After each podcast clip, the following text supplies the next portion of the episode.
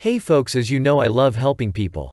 Especially people trying to help themselves so I was sent this GoFundMe fundraiser from a listener. My name is Greg, and I was homeless due to the death of my spouse and need dental work to become employable as I look horrendous, and my work experience is working with the public. I desperately need dentures or, if lucky, implants. I have never been more humiliated in my life and am thankful someone is willing to help me do this. Please help make me whole again. If you would like to help Greg become whole again and get his life back the link to donate is below, if you are unable to help. Please share the fundraiser link. I truly appreciate you.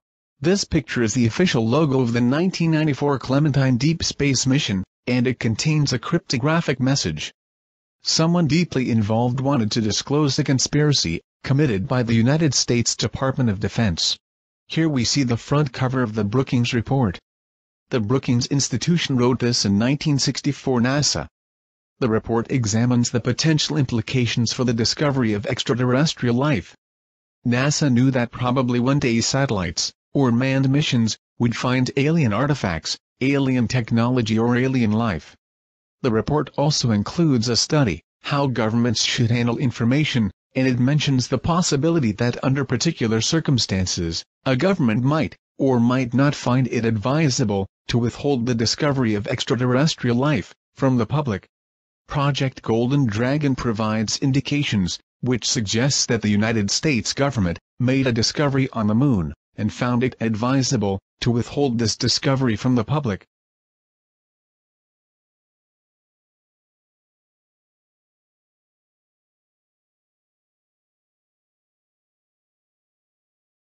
Here you see a drawing of the Clementine satellite, and the two smaller photos, show the Deep Space Mission Operations Center, from where Clementine was controlled. On the 25th of January 1994, the Deep Space Program Science Experiment, or Clementine, was sent to the Moon, by the United States Department of Defense. The satellite, exposed to extreme heat and cold, had to deal with the high level of radiation. Clementine's sensors looked in the ultraviolet, visual and infrared spectrum. The digital camera, a Thomson MMPC CD camera, was of military standard, and produced a continuous string of film strips, of 5 kilometers wide. Overhead the lunar south pole, the satellite flew at an altitude of 425 kilometers. The resolution varied from 7 till 20 meters depending on both sun and camera angle.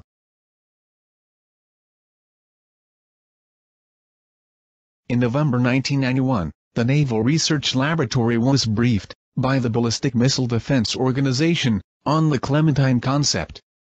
Government agencies only act, when they receive proper fundings, and the Naval Research Laboratory, received fundings in March 1992, so in a normal situation, this would mean that the Naval Research Laboratory, started with the DSPSE project, in March 1992, but is that true? I found this resume, of someone who worked for the NRL, and who was involved in the DSPSE program, till May 1991. Did the Clementine program start before November 1991? The original and untouched resume is on file. What about this mysterious case of a sudden computer malfunction, which caused the depletion of all fuel Clementine needed for course corrections, so it was unable to perform? The second phase of the mission. Flying to asteroid Geographos, and taking images for scientific purposes? Was there really a malfunction, and did Clementine lose her fuel, and electrical power? We are being told the same story over and over again, and from various sources. Unfortunately we cannot check the story, of the fuel depletion ourselves, but is the satellite really as dead, as the military claims? Nine months after the satellite had been declared dead, by both the military and NASA, this message had been left by Stephen Collins, who is a former Mars Observer Flight Team member, and who works for JPL, NASA. He congratulates a mysterious group, nicknamed the Batcave Bunch, on their recent contact with Clementine, and he specifically mentions the people that built the battery. In other words, Clementine never was completely dead, as the Batcave Bunch would not have been able to connect to Clementine's onboard computer. Clementine is still in space, certainly not lost and gone forever, but real-time tracking is difficult. Of all online satellite trackers, there is only one that actually tracks this satellite. Clementine 1 uses NORAD identification, 22973 and COSPAR identification 1994-004A. As we can see, the satellite is about 350,000 kilometers from Earth, on March 8. On March 27, the satellite is very near Earth, and as we can see on the next image, the satellite is just about to make the swing around Earth.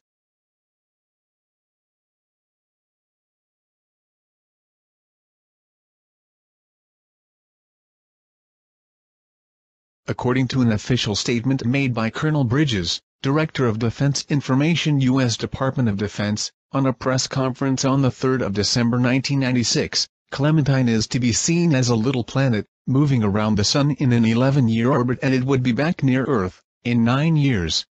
However his information does not match today's orbital data, as we clearly see, that Clementine is not, in an 11-year orbit around the Sun, but in high eccentric orbit with Earth, and based on revolutions per day, she is near Earth 32 times each year, with a closest approach, of 801 kilometers. Either the military is not properly informed, the statement false, the transcript not correct, or someone is not telling the truth. This is hypothetical, but should Clementine be operational, then the satellite is Earth's most forward early warning system, for any approaching known or unknown objects. With cameras capable of looking in multiple wavelengths, Clementine might be able to detect potential threats from outer space. The old Clementine Internet Browser version 1.5 no longer allows the download of files. When we communicate with the server we see its unique name, Galilei. The military has never been officially involved in scientific missions before Clementine, but is this a reference to Galileo, which is a scientific and non-military mission from 1989? The United States Department of Defense sent a satellite to the moon, and the big question is why? There are official readings but what if there was a hidden agenda?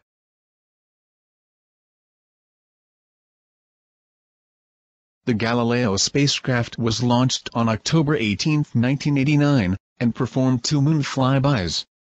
The first one on December 8, 1990, and the second on December 8, 1992. Galileo provided clearer views of the lunar dark side, and the polar regions of the moon, than all lunar orbiter and all Apollo missions. Of all high-resolution images that Galileo took, these photos are the only images available. Is there something on the moon that we are not supposed to see? Perhaps an activity that produces colorful lights, lightning and temporary coloring of the moon's surface?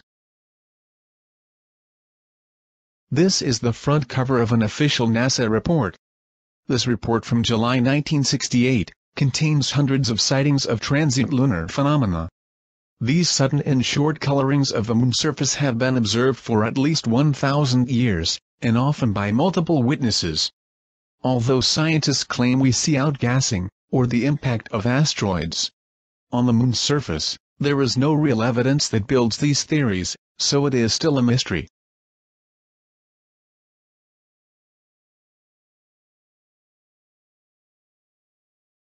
This is probably one of the best photos ever taken of a transient lunar phenomena.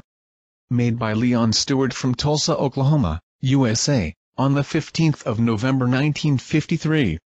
Look at the bright spot located between Pallas and Schröter. Crater Alphonsus is known for reports of glowing reddish clouds. October 26, 1956, Dinsmore Alter took photos of the crater in ultraviolet, and he saw blurred rills on the floor.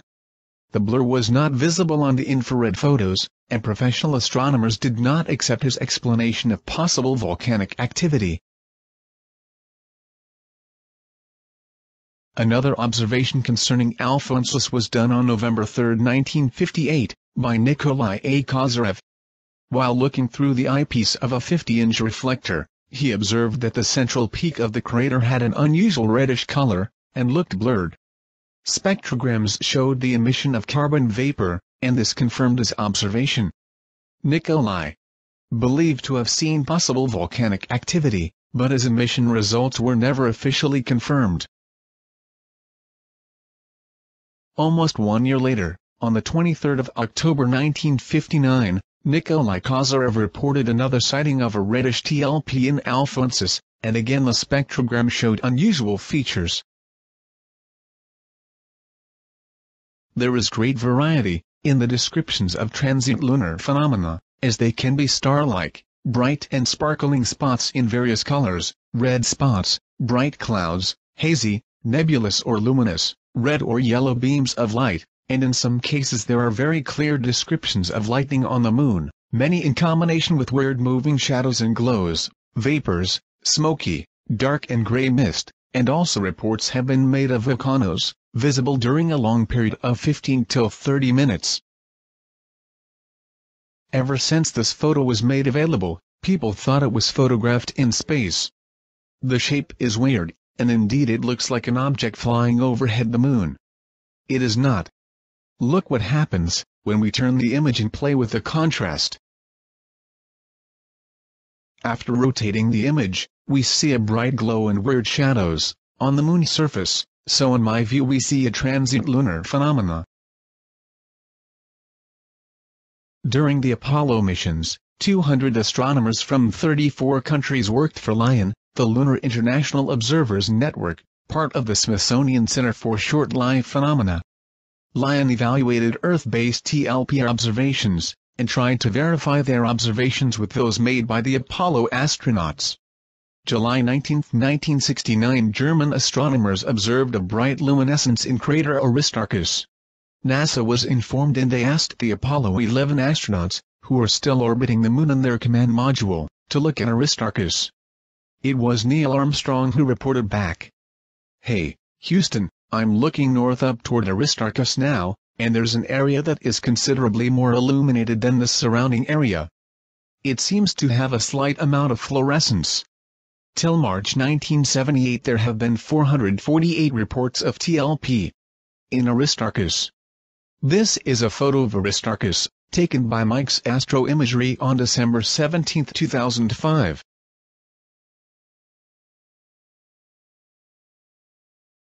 Was LION part of the Apollo program, and had they been waiting for something to happen? Why would I bring up transient lunar phenomenon in this presentation? With bare eyes it is hardly visible, but this reddish spot on a color photo of the moon, taken by Galileo, deserves a closer look. I rotated the image and selectively removed colors. The final result is a photo in grayscale with one red-colored area, located between the Scheiner crater and the Blancanus crater. The red area and the moon surface are extremely blurred, but thanks to forensic image software we can deblur and refocus the image to an extent that we can see the smaller craters next to Scheiner and Blancanus, and recognize the contours of the moon's surface. With the photo deblurred we clearly see the craters, the TLP area and in the center a tiny bright white spot. This white spot is not created by the software as I will show you. The Scheiner and Blancanus crater are located on the lunar south pole, but can be seen by telescope, as the photo on the right taken by a telescope from Earth shows. Is this bright white spot also visible in other photos taken of the moon? As a matter of fact it is. Here are two samples. The first picture comes from Google Moon, and is from Clementine Lunar Internet Browser version 1.5. The bright spot is clearly visible next to the arrow. The second image comes from Clementine Lunar Internet Browser version 2.0. We apparently see the same two craters but from a different angle. The white spot stands out from the rest of the moon's surface. On the 23rd of April 1994, a transient lunar phenomenon occurred in crater Aristarchus while Clementine was orbiting the Moon. Clementine took pictures of the crater, and provided conclusive evidence that the crater walls had turned redder, after the transient lunar phenomena. After March 1978, official registration of transient lunar phenomena apparently has been discontinued, as I was unable to find reports made after 1978. This is weird, as a task force of 200 astronomers had been formed during the Apollo program to investigate the phenomena, and NASA nor any other space agency shows any interest? See these hundreds of sightings on the lunar near side. Would it not be wise to further investigate this, concerning the safety of astronauts, and in view of planning landing sites for future missions?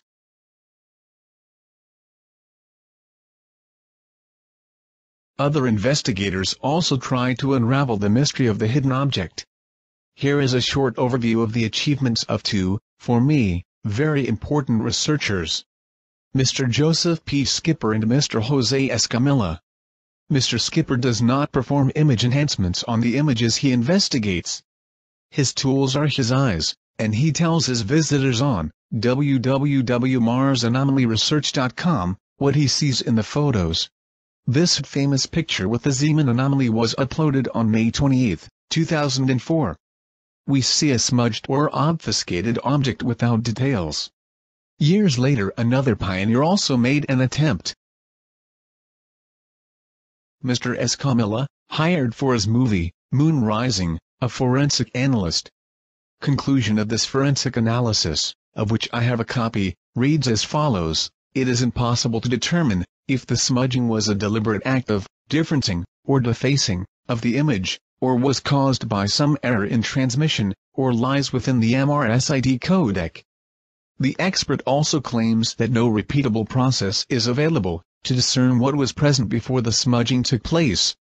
Project Golden Dragon delivers proof of, a deliberate act of, differencing and defacing, of this image. This image shows the enhancement, made by Mr. Escamilla, who believed to see the contours of a humanoid standing next to a spaceship or machine. This would mean that the object would be two times the size of New York, and although this may seem impossible, I ask you not to judge too quick as in this presentation, I will show you things you never believed to be possible. It is tradition that a logo is created for every mission, the Clementine logo is one big mystery. I found several versions of the mission logo. Some are heavily compressed but there is one thing they all have in common. Look at the very tiny sketch in the yellow and red circle.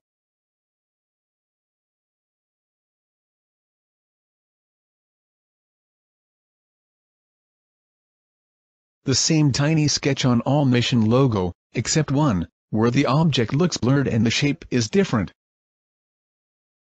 The Clementine mission logo, created by the Ballistic Missile Defense Organization, the Naval Research Laboratory, and the Lawrence Livermore National Laboratory, is very different but why would someone change the first official logo? When we look at the many differences it becomes clear that they must have a very good reason for a different logo. Features have been changed, from male to feminine. We see that the firm hand of a man is now a more gentle grip, and the robe on the left picture, changed into a woman's dress on the right, where they also added a necklace, and a pickaxe. Conclusion, a stately-looking man, the god Apollo, was changed into a young woman, Clementine, the coal mine. Apollo? Yes Apollo. Compare the person on the logo, with the statue of Apollo, and the face, mirrored, found on the Apollo 17 mission patch. Was this originally an Apollo mission, changed by the Department of Defense into Clementine? The first mission logo was a complete drawing, but not this one. When we look at the moon surface, and compare it with the rest of the logo, we see a totally different pattern. In my view this logo consists of two parts, namely a drawing and possibly a piece cut from a photo, because of the clearly visible compression artifacts. The shield held by Clementine shows three four-sided diamonds, but we neither find the shape in the logo of the BMDO, nor in the logo of the Strategic Defense Initiative Organization. What does that mean? Is this another cryptographic message? In modal logic these diamonds express, that there is possibility, and in military terms the diamonds stand for camouflage.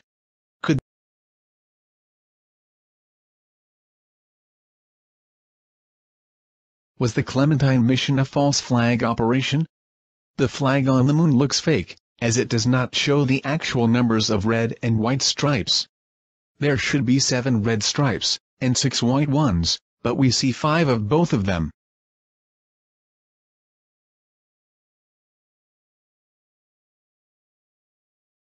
On this logo. 1. The crescent moon is symbolic for new beginnings, and the making of dreams into reality.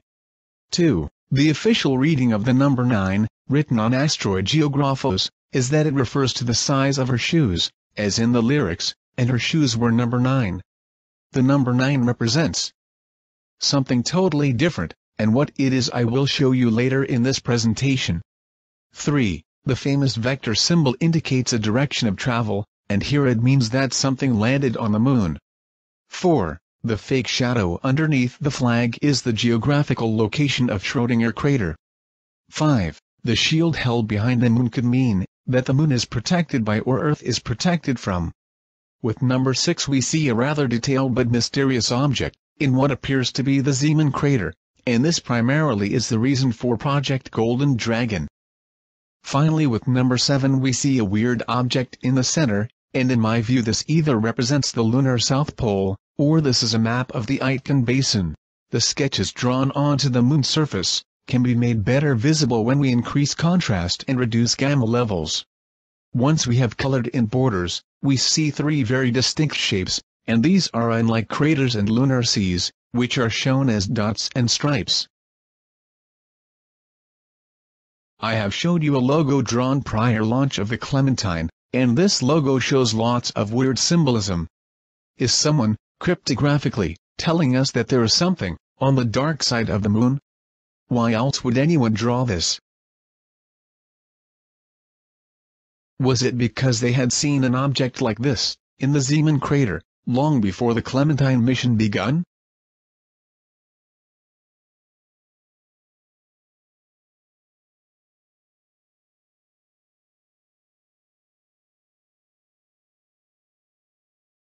I showed this image to an American professor and asked for his opinion.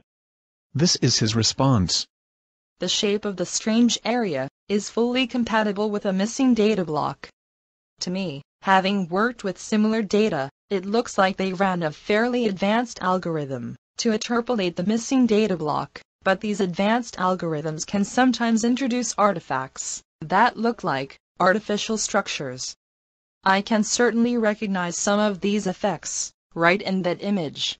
Now that is really interesting, as what this astronomer and most people do not know, or perhaps tend to forget, is that this image is not a photo but a composition. This is an official quote by the NRL. The ultraviolet and visual camera, with five filters, and the near-infrared camera with six filters, will each collect overlapping images. Each filter is used along the satellite's ground track, such that complete mapping of the lunar surface, for each of the filters of each camera, will be accomplished during the mapping operation. The high-resolution camera will make a continuous string of overlapping images. Between the 19th of February and the 22nd of April 1994, Clementine made an unknown number of film strips of the moon. Every five hours, one revolution around the moon, some 6,000 images were received at the DSPSE Mission Operations Center, which was operated by the NRL. Imagery experts had only 15 minutes to both examine and censor images, before they made them accessible to scientists. There was no time for complicated obfuscations, so they used a basic technique which proved to be very successful. At the longitude and latitude of the Zeeman crater, a single scan by Clementine had a width of 5 kilometers, and a height of 2 kilometers. This image is put together from 7,590 images, and the size of the object is approximately 98 images. We know that Clementine needed 5 hours for one revolution, and one revolution means, one continuous film strip of 6,000 images. The Zeeman smudge is one data block of 12 film strips, and this means, 12 times 5 hours equals 60 hours. So Clementine had data transmission problems during a period of 60 hours. At one specific location where 12 film strips showed 12 missing data blocks. Okay, it is not impossible but I consider that highly unlikely. On the 13th of February 2010, the Clementine browser version 1.5 was replaced by version 2.0, and all previously reported lunar anomalies had been removed. The NRL claims that with version 2.0 the quality of the images dramatically improved. When we compare both versions, we indeed see a difference in quality, but that has nothing to do with the higher browser version. Look at the shadows in the crater, which are different, because other film strips were used. The Zeeman anomaly did not disappear because of a better algorithm, but because they replaced images.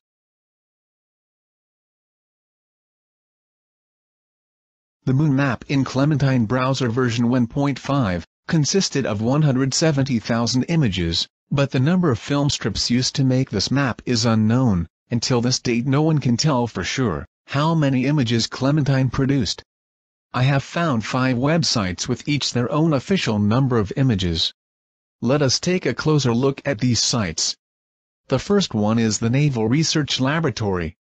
On this website Clementine's captured 1.8 million images, but what do we see on SPUDISLunarResources.com? Now that is interesting. Where the NRL mentions 1.8 million images, the civil website tells us that Clementine returned over 2.5 million images. That is a difference of 700,000 images. Did they make a mistake? Let us take a look at website number 3, named Applied Coherent Technologies, a civil company responsible for Clementine's moon mapping. The website of ACT also mentions a different figure, namely a data volume of 2 million images. Now we already have three websites which do not match, but it gets better. This is the website of the United States Department of Defense, and there we see a much lower figure. According to the United States military, Clementine recorded approximately 1.5 million images.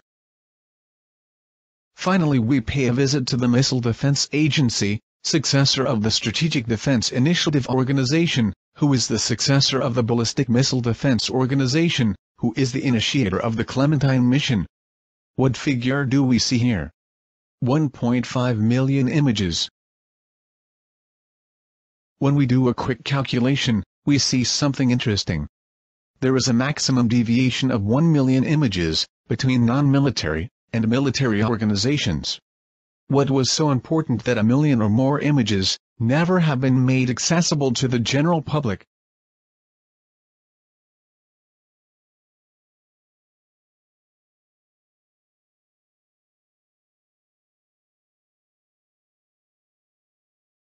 This is a photo of the mark, of Neil Armstrong's moon boot. He was the first human to walk on the moon, but was he also the first visitor? Probably not, as I have found another mark. Finding the mark of this giant foot was not easy. In fact it is completely hidden from eyesight, and to us humans it is invisible. First let us take a look at the main image. As you can see, I only use images from official sources in this case the NASA photojournal. This is a composition picture, made by Clementine, of the south polar region of the Moon. The mark was found just above the smaller Zeeman crater. This image shows the smaller Zeeman crater with enhanced contrast and brightness. The mark, clearly visible as a combination of two letters L, literally stands out from its surroundings, as it is much brighter. The shape is interesting as we see rather straight angles, which appear unnatural. As I have already told you, the mark is not visible to us humans, as our eyes cannot see it. That is why we need the help of image forensic software, which can substantially increase and differentiate contrast levels. For this purpose I used OptiPix Auto Contrast, but we still cannot see any of the finer details inside the mark. To reveal those details we need microcontrast software that works on pixel level. Here we see the same image, but this time I divided the area of interest in fields and performed microcontrast enhancement of each part. Inside the mark we see, vertical, diagonal and horizontal bars, and this does not look natural, but artificial. The tracks stop outside the mark, so these bars we see, are not created by, the software. After a negative, 2D to 3D conversion, we clearly see that this is, the mark, of a mechanical foot, with perfectly parallel and symmetrical running lines. Notice the size of the foot, which must be tremendous, as it is at least 4,000 meters in length, 2,000 meters wide, and the mark must be 50 meters deep. This truly is the mark of a giant. Fortunately, the camera produced images in the visual, ultraviolet, and infrared spectrum, as else I never would have noticed the difference in color, on the crater floor, in the exact location, where the object was standing. Most images published on the internet, hardly show colors, and they all look grayish, so in order to make the colors visible, I used software to stress the various colors, in the image.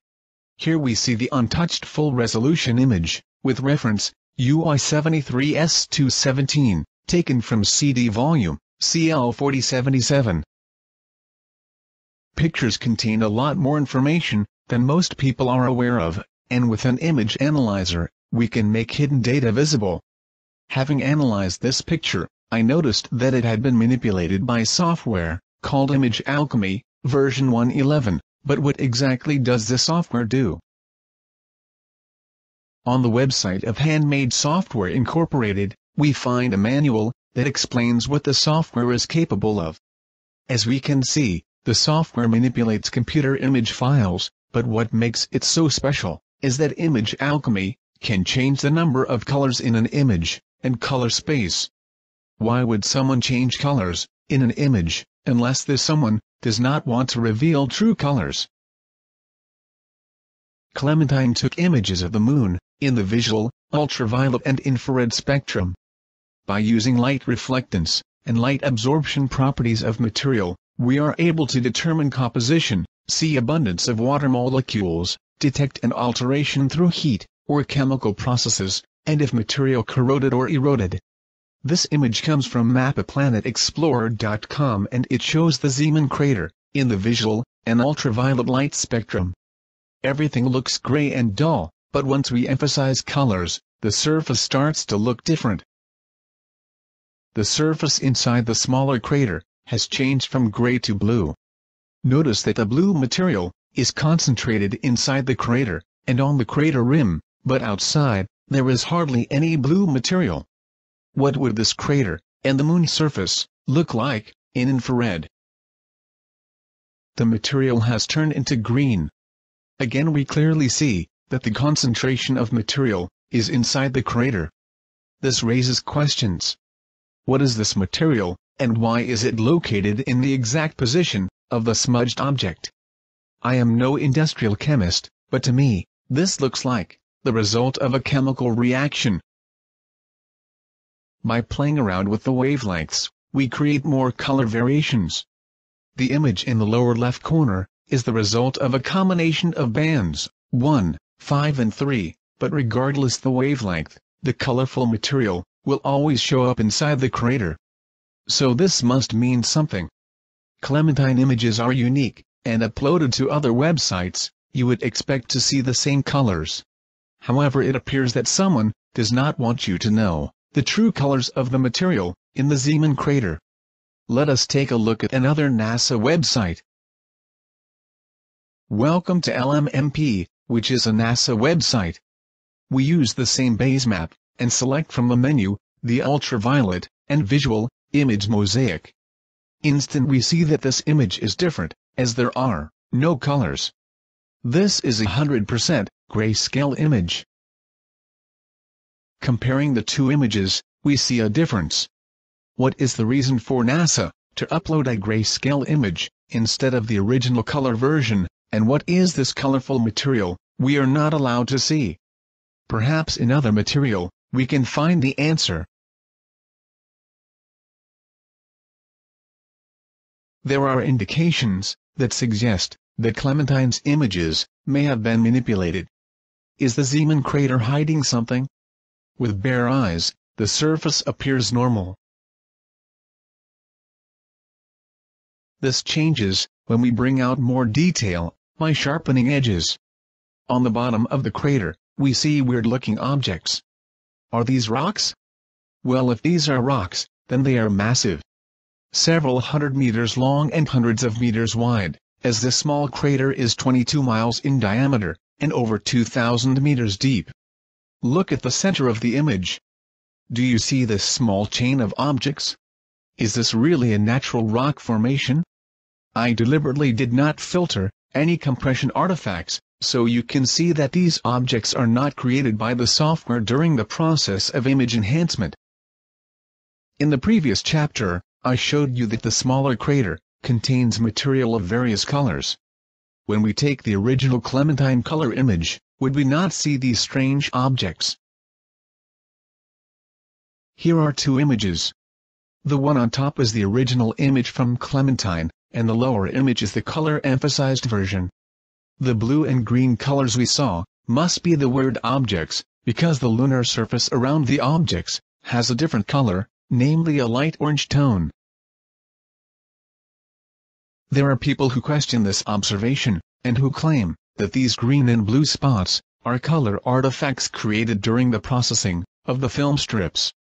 Interesting theory, but when we look at the latest color image, taken by the Lunar Reconnaissance Orbiter, we see that my theory is confirmed. There is blue and green colored material, inside the small crater.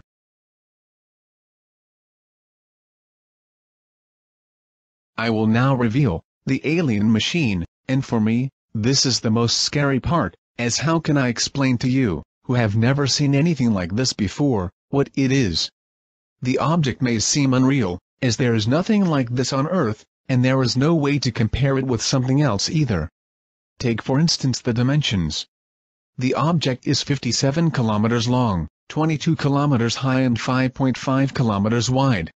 This means that it is two times the size of New York, and taller than any commercial airplane can fly. Can you possibly imagine what it would like when this object would be standing on Earth? The object on the original image is too small, to perform enhancements on, so I had to increase the size of the object, for which I used photo zoom, with the S-spline algorithm. Why did other investigators, before me, fail to reveal the object? The answer is very simple. In reality, there is no smudge. What we see is the result of a method of obfuscation, known as clipping, and conventional software simply will not work.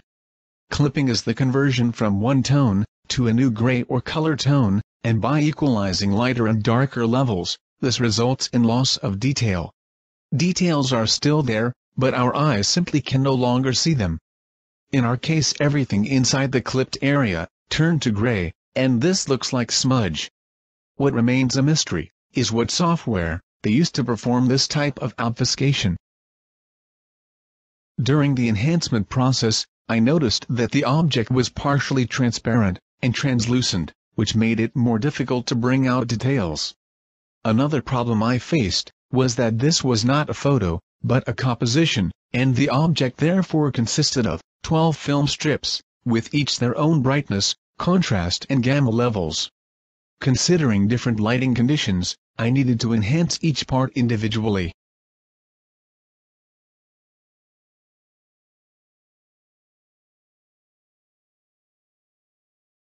Well ladies and gentlemen, here it is.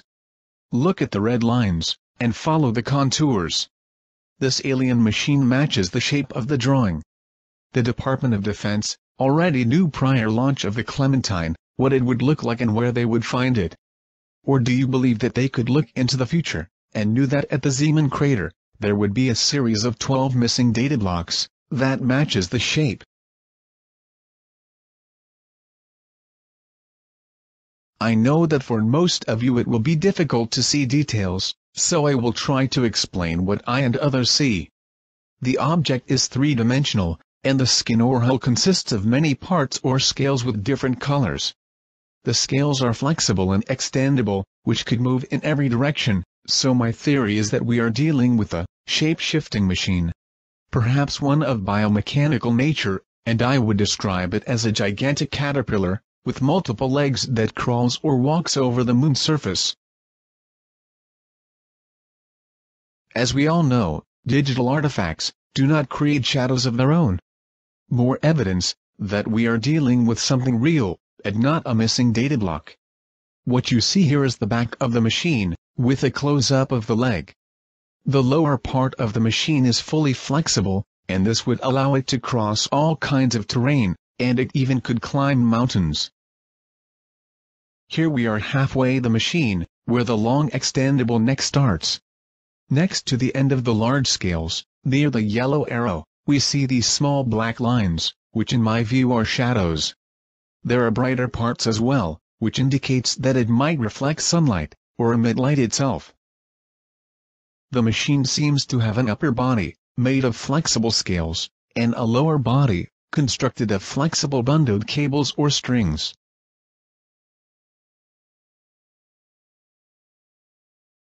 By using different levels of contrast, I managed to make other and more details visible. I will show you four different levels, out of the over 3000 enhancements I made. If you did not see the machine yet, maybe these images will change that. Have you ever wondered, where these weird, horseshoe shadows came from? Well, here is the answer. The horseshoe, appears to be a part of the machine, which casts its shadow, on the moon's surface.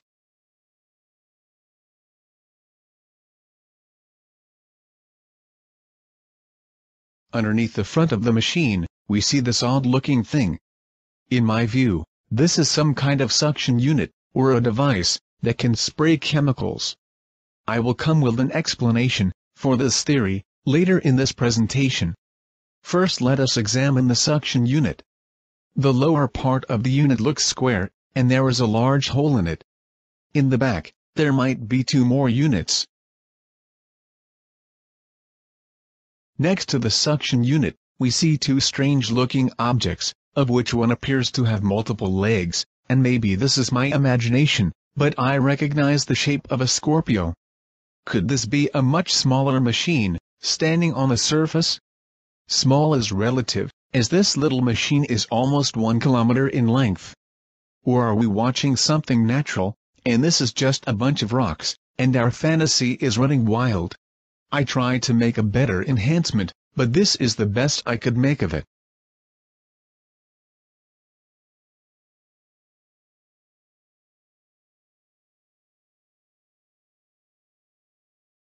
The human eye is built to pick up light intensity and colors, but with the machine in grayscale, for some of you it may not yet be visible. A color image would be the best solution, but these images do not exist, or were never made accessible, so where do we get it? There is a way to create colors in a grayscale image, by using a free software called RGB Lights. So, how does it work? First we create from one image, a few new images, all equal in size, but with different scale and contrast levels. Then we load these images into the software, one image for each color. The software will join the images and create a new single RGB image.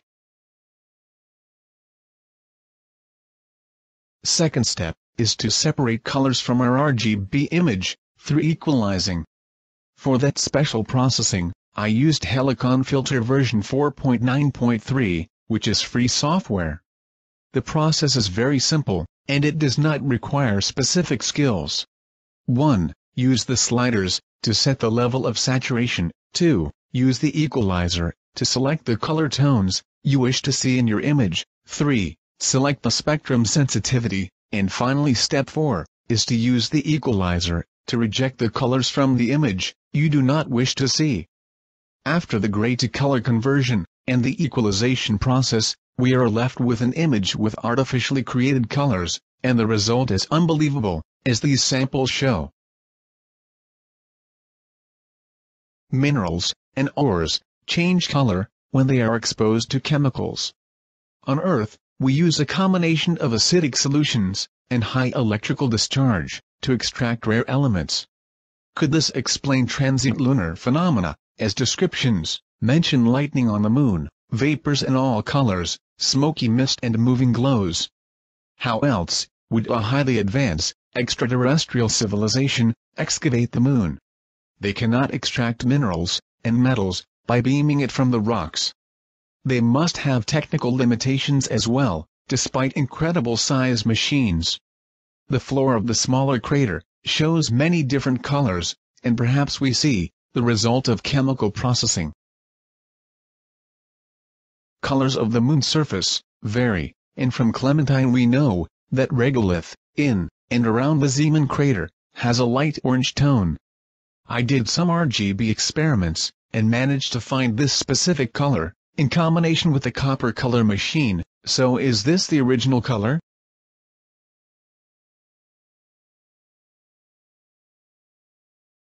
After the color conversion, we see right below the machine, a few small light blue areas. Do these areas contain fluids? Are we witnessing the excavation of the moon? We know that during chemical extraction, materials change color, and gases are formed. Underneath the machine, the area looks foggy. Is that because of chemical vapor?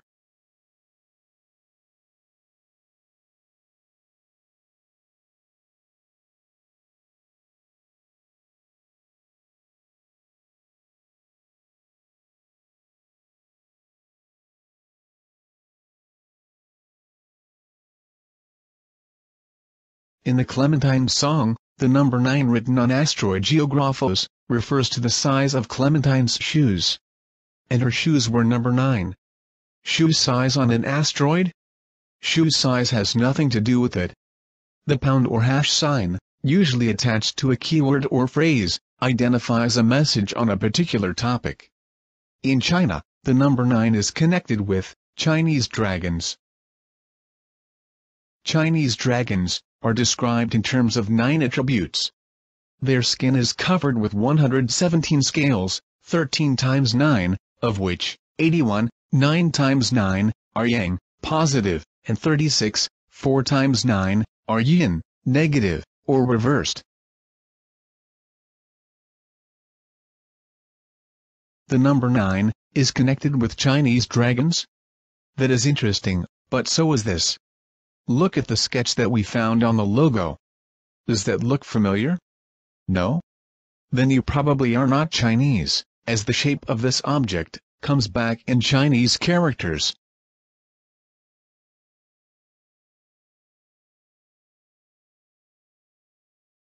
After we rotated the image, we see that the Chinese characters pretty much look like the sketch. Especially the Chinese dragon seal, which even has the two holes in it.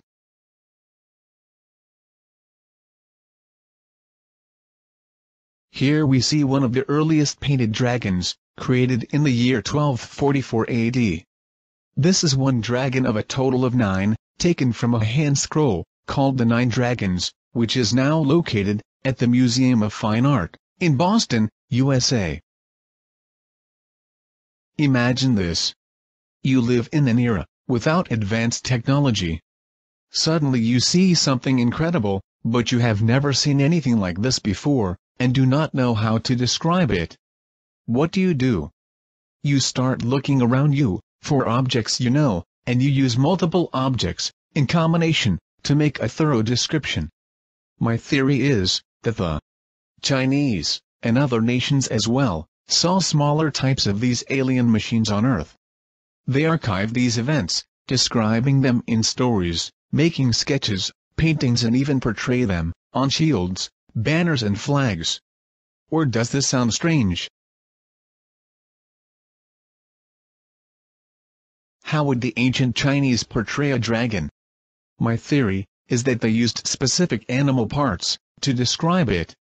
A Chinese dragon has nine anatomical features, the head of a camel or horse, the ears like a cow, the fiery eyes of a demon, the horns of a deer or stag, a long neck like a serpent, the scales of a carp, the belly of a frog, the paws of a tiger with three or five toes, the claws of an eagle with three or five nails.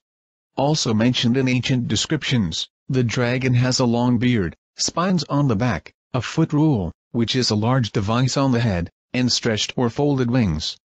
According to Chinese legends, the first dragon ever seen, appeared in the sky, around 4000 BC. So is the alien machine, a Chinese dragon, and does it have the same anatomical features?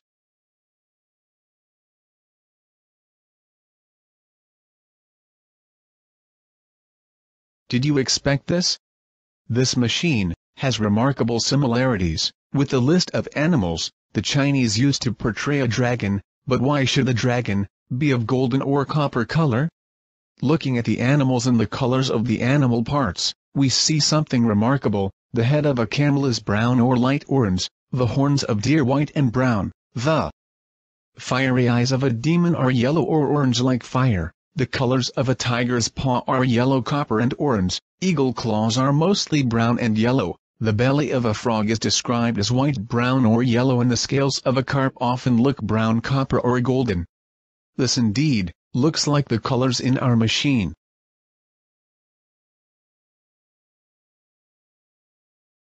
We now have seen, that the alien machine, has some of the anatomical features of a Chinese dragon, but is there more that substantiates my alien dragon theory?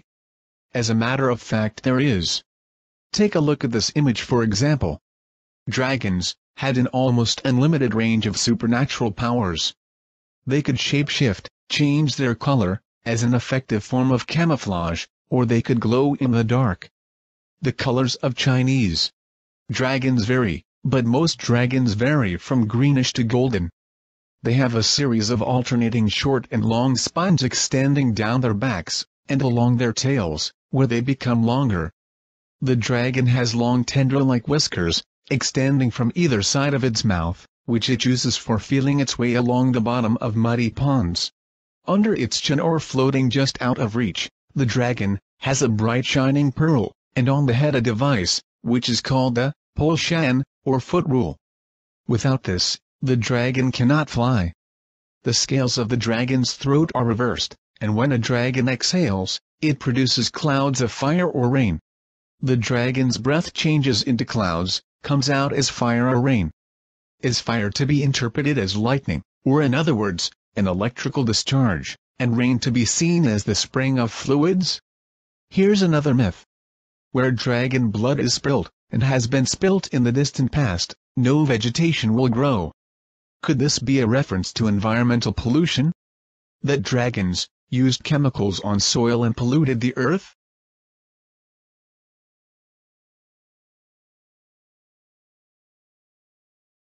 When the Chinese would see this alien machine flying through the heavens, lit by sunlight, what would it look like? Perhaps like a dragon on fire, and is that why dragons spit fire? Many ancient Chinese drawings show flames coming from the dragon's feet. Underneath the machine and on the moon's surface, we see tentacle-like objects. In the painting we recognize the two long antennae or whiskers, and we see those as well in our alien object so we found two more similarities.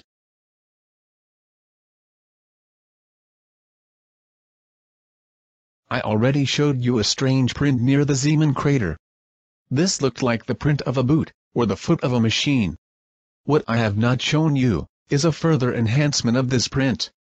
To reveal the footprint of the dragon, I used software called BAS Relief.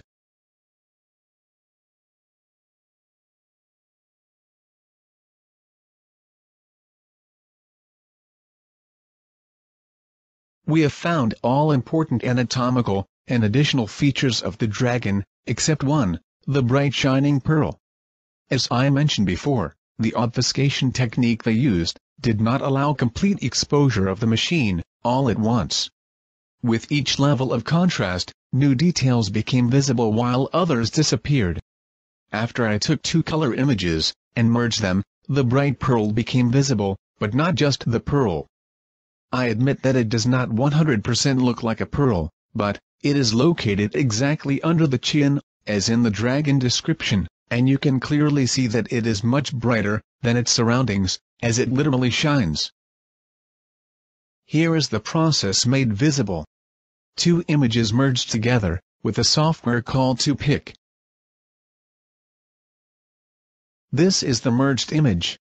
The pearl is shining very bright, and clearly visible underneath the dragon's head. Can you see it?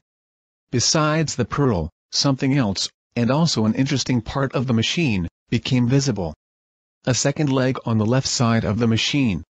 One that is not standing on the moon's surface, but appears to be lifted, so was the dragon in motion while it was photographed by Clementine. This is what I consider as the back of the machine, and it looks like the leg, indeed does not touch the moon's surface.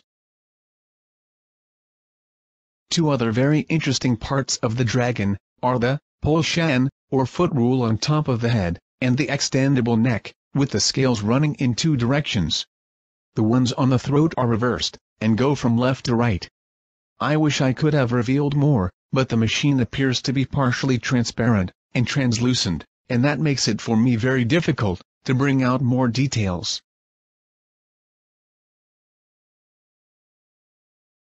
Is there anyone who could confirm the existence of alien technology on the moon? Yes, people who have said to testify for the United States Congress, as part of the UFO Disclosure Project. Unfortunately, the Paradigm Research Group was not interested in my research, and did not care about my findings, so I hope that someone, one day, will come forward, and confirm the Clementine cover-up, and the existence of these alien dragons. Project Golden Dragon, started back in 1998, and I had no idea of the incredible things I would discover. You have just seen a very small part of my research, and I hope that it has opened your eyes. We are not alone in the universe. Dragons visited us in the past, possibly looking for material to excavate. They left Earth, as perhaps they did not find what they were searching for, or the dragons did not want to further endanger life on this planet. Fact is that the presence of dragons was documented by the Chinese, and many other nations. To science, dragons never existed, as we never found bones or other pieces of evidence, and therefore we have never paid real attention to the possibility that dragons really exist. In my view we should reconsider our way of thinking, regarding ancient aliens, as perhaps some of the weird creatures, we see in statues, in drawings, and have read about in historical documents, are not just inventions. Earth is no longer of interest to dragons, as else we would have seen them walking around. They appear to be non-hostile, so have we made contact? Was contact denied? Have they warned us, not to interfere with their activities on the moon? It is time that we get full disclosure from our government, as I do not believe that they are not aware of the presence of dragons in our solar system.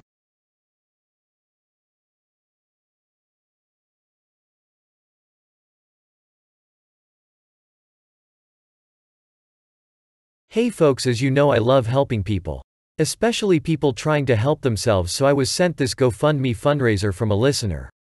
My name is Greg, and I was homeless due to the death of my spouse and need dental work to become employable as I look horrendous, and my work experience is working with the public. I desperately need dentures or, if lucky, implants. I have never been more humiliated in my life and am thankful someone is willing to help me do this. Please help make me whole again. If you would like to help Greg become whole again and get his life back the link to donate is below, if you are unable to help. Please share the fundraiser link.